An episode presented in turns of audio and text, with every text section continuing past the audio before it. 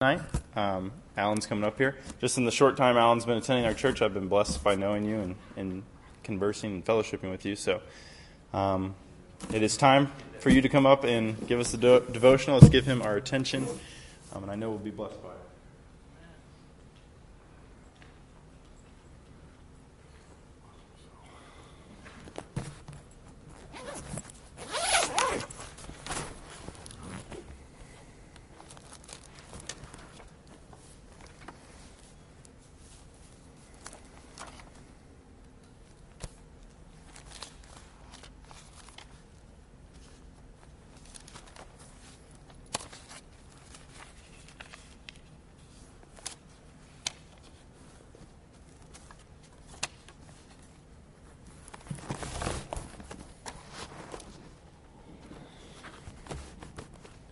We could turn our Bibles, please, to the book of 2 Peter, chapter 1.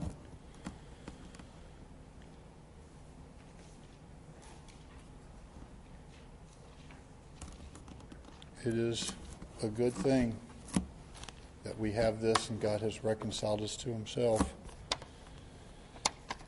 Peter writes, starting in verse 16 of chapter 1 For we have not followed cunningly devised fables when we made known unto you the power and coming of our Lord Jesus Christ, but were eyewitnesses of his majesty.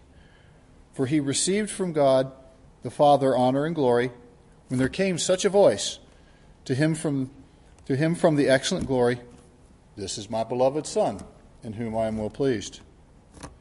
And this voice which came from heaven we heard when we were with him in the holy mount we have also a more sure word of prophecy, whereunto ye do well that ye take heed, as unto a light that shineth in a dark place, until the day dawn and the day star arise in your hearts. Knowing this first, that no prophecy of the Scripture is of any private interpretation. Although, yes, hearing the voice, impressive, stunning, but there's something even more rock solid, more stable, more reliable, if you will, for lack of a better term, are the scriptures. They're woven together like a giant tapestry. Not only do they elevate the person and the work of Christ, they also magnify our own depravities, if you will. And to that end, I'd like to turn to Romans chapter 3 and reintroduce us, remind us of the four most beautiful, comforting, dangerous, and terrifying words that can be spoken. Now, one could make many humorous statements about what those four words, could be.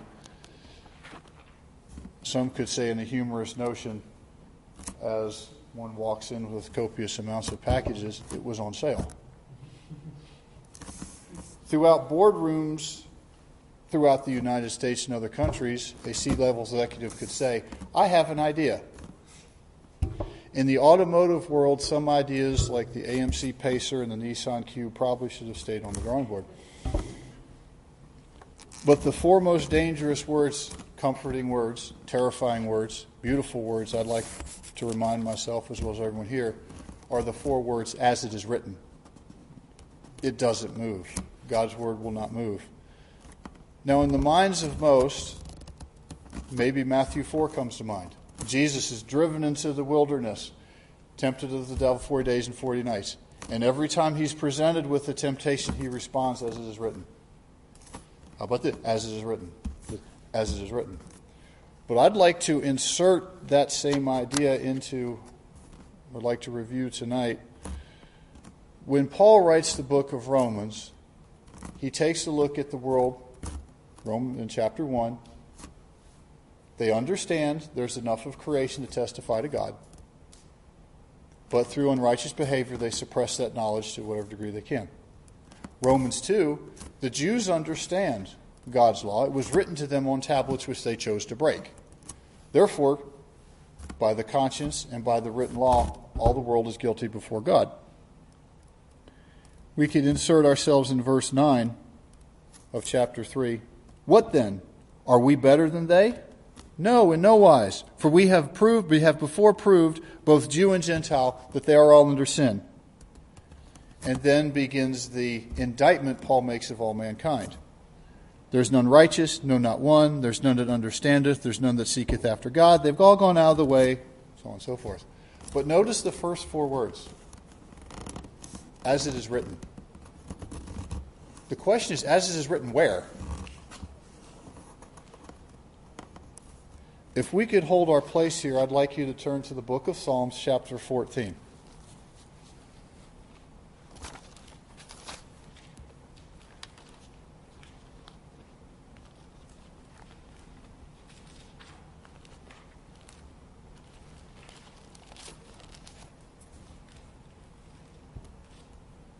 I'd like you to insert myself in verse 3.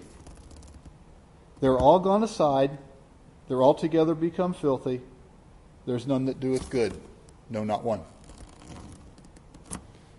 Let's turn to Psalm 53.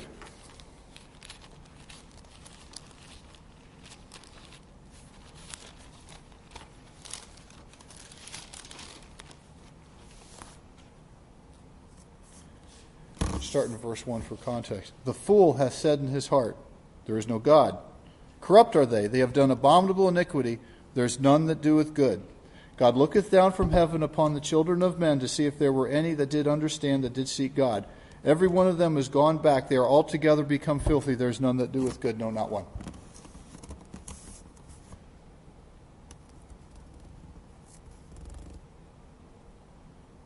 As one going back to Romans 3, as one wanders through this indictment Paul makes of mankind, Paul has received a bit of trouble, historically speaking, because, well, Paul, how could you say these things? Well, here's a bit of a newsflash Paul never said it. Paul simply quoting someone else. And as a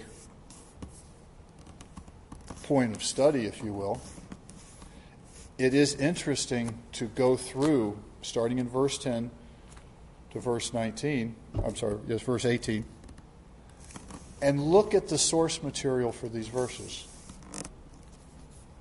I did. I won't cheat, but yeah, it's about that long. it's very interesting to see where Paul draws this information from. Psalms is considered the songbook of Israel. So why would you sing about your depravity? Well, you sing about your depravity because if you're that bad off, that makes the good news all the more beautiful. It wraps up in verse 19. Now we know that what things soever the law saith, it saith to them who are under the law, that every mouth may be stopped and all the world may become guilty, guilty before God. Because if we're all guilty, we all need the same solution. One's not better than the other. One's not more deserving than the other. We're all in, we're all in this boat together figuratively speaking, and where it's all thinking. Verse 20 Wherefore by the deeds of the law shall no flesh be justified in his sight, for by the law is the knowledge of sin. Verse 21 But now the righteousness of God without the law is manifest, being witnessed by the law and the prophets. There are several instances that can be brought up. We can think of Isaiah 53. That's a, that's a nice one. We can think of Micah 5 2. Well, where does he come from? Well, it is written in the prophets, but thou Bethlehem Ephratah, that thou be little among the thousands of Judah. Jesus' birthplace.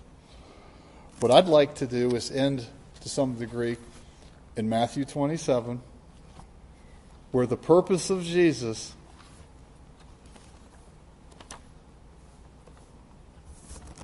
and what he did for unworthy us is highlighted. And when they, we're starting in verse 33 of chapter 27 of Matthew. And when they were come unto a place called Golgotha, that is to say, a place of the skull, a place of a skull, they gave him vinegar to drink mingled with gall, and when he had tasted thereof, he would not drink. And they crucified him and parted his garments, casting lots, that it might be fulfilled which was spoken by the prophet. They parted my garments among them, and upon my vesture did they cast lots. And sitting down, they watched him there, and set up over his head his accusation written, This is Jesus, the King of the Jews. And there were two thieves crucified with him, one on the right, another on the left. And they passed by, reviled him, wagging their heads and saying, Thou that destroyed the temple and buildest it in three days, save thyself if thou be the Son of God. Come down from the cross. Likewise, also the chief priests mocking him with the scribes and elders said, He saved others, himself he cannot save. If he be the king of Israel, let him now come down from the cross, and we will believe him. He trusted in God. Let him believe him now. If he'll have him, for he said, I'm the Son of God. The thieves also, which were crucified with him, cast the same in his teeth. Now from the sixth hour there was darkness over all the land until the ninth hour. And about the ninth hour Jesus cried with a loud voice. Psalm 22.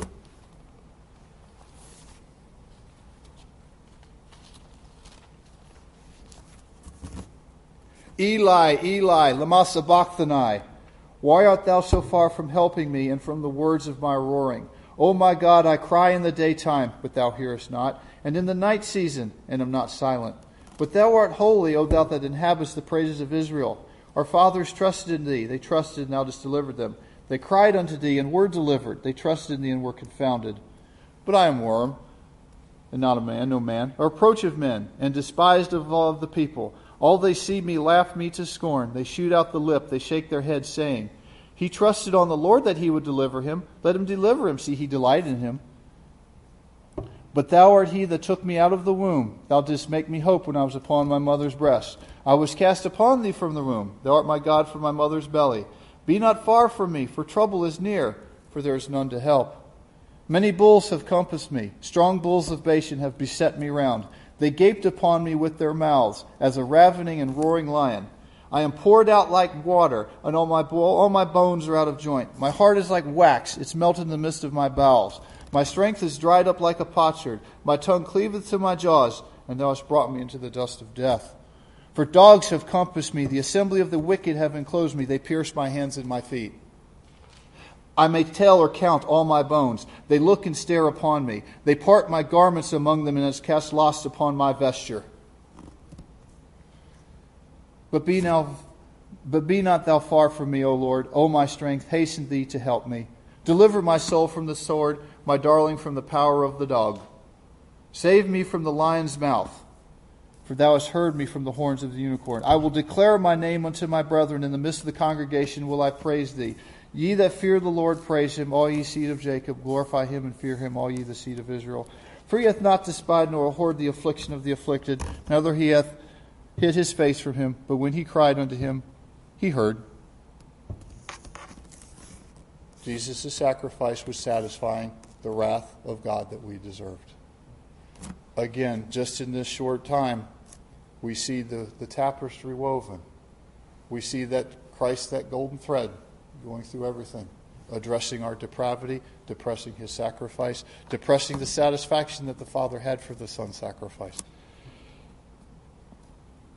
And it is hoped that this quick little trip, if you will, was of some encouragement to everyone this evening. May God bless the reading and the preaching of His word.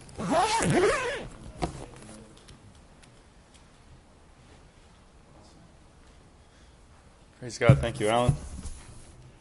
Somehow you went to many different books, but told one story. That's right. That's right. Praise God for that. That was that was excellent. Thank you. Um, no more songs. Let's let's end the night in prayer. Um, we have a few thing, few more things to pray for for our church family. Um,